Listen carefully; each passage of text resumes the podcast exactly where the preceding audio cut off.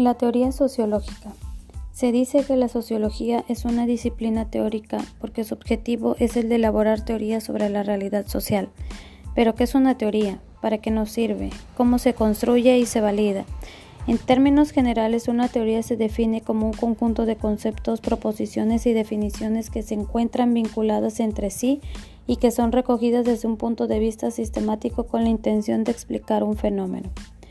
Las teorías nos sirven para comprender la realidad, por qué, cómo, cuándo y bajo qué condiciones ocurre un fenómeno, y ordenar dicha información bajo un sistema coherente de conceptos e ideas. Una buena teoría, al establecer conexiones entre fenómenos relativamente aislados, no solo debe poder explicarlos, sino también predecirlos y eventualmente generar conocimientos que permitan controlarlos.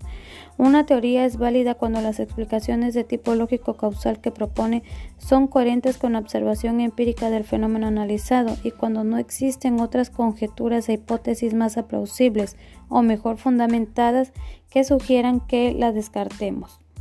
El término sociología alude a las construcciones teóricas que utilizan los científicos sociales para razonar sobre los fenómenos que son objeto de estudio de la sociología. Las teorías sociológicas están conformadas por un conjunto de proposiciones que buscan comprender, explicar y predecir el comportamiento de los seres humanos en el contexto social en el que se desenvuelve. Lo que se busca a partir de ellas es una forma de acercarse a la realidad partiendo de una serie de hipótesis previas apoyadas en observaciones, reflexiones y experiencias anteriores, los cuales serán sometidas a verificación empírica con el fin de mantener o rechazar el esquema teórico general. En el ámbito de la sociología podemos identificar tres clases de teorías: teoría de alcance general, teoría de alcance intermedio y teorías de corto alcance.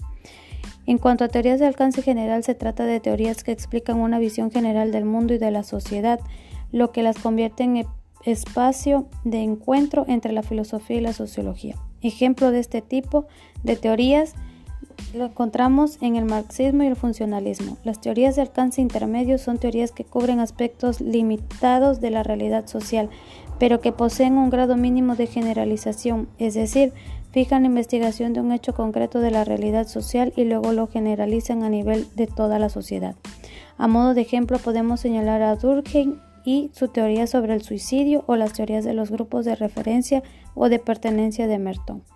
Las teorías de corto alcance son teorías específicas no generalizables sobre fenómenos muy concretos que en realidad fragmentan nuestra percepción de la realidad y se les suele considerar más como hipótesis de trabajo, como ejemplo, una teoría sobre la construcción de la identidad racial en un barrio hindú del norte de Chicago.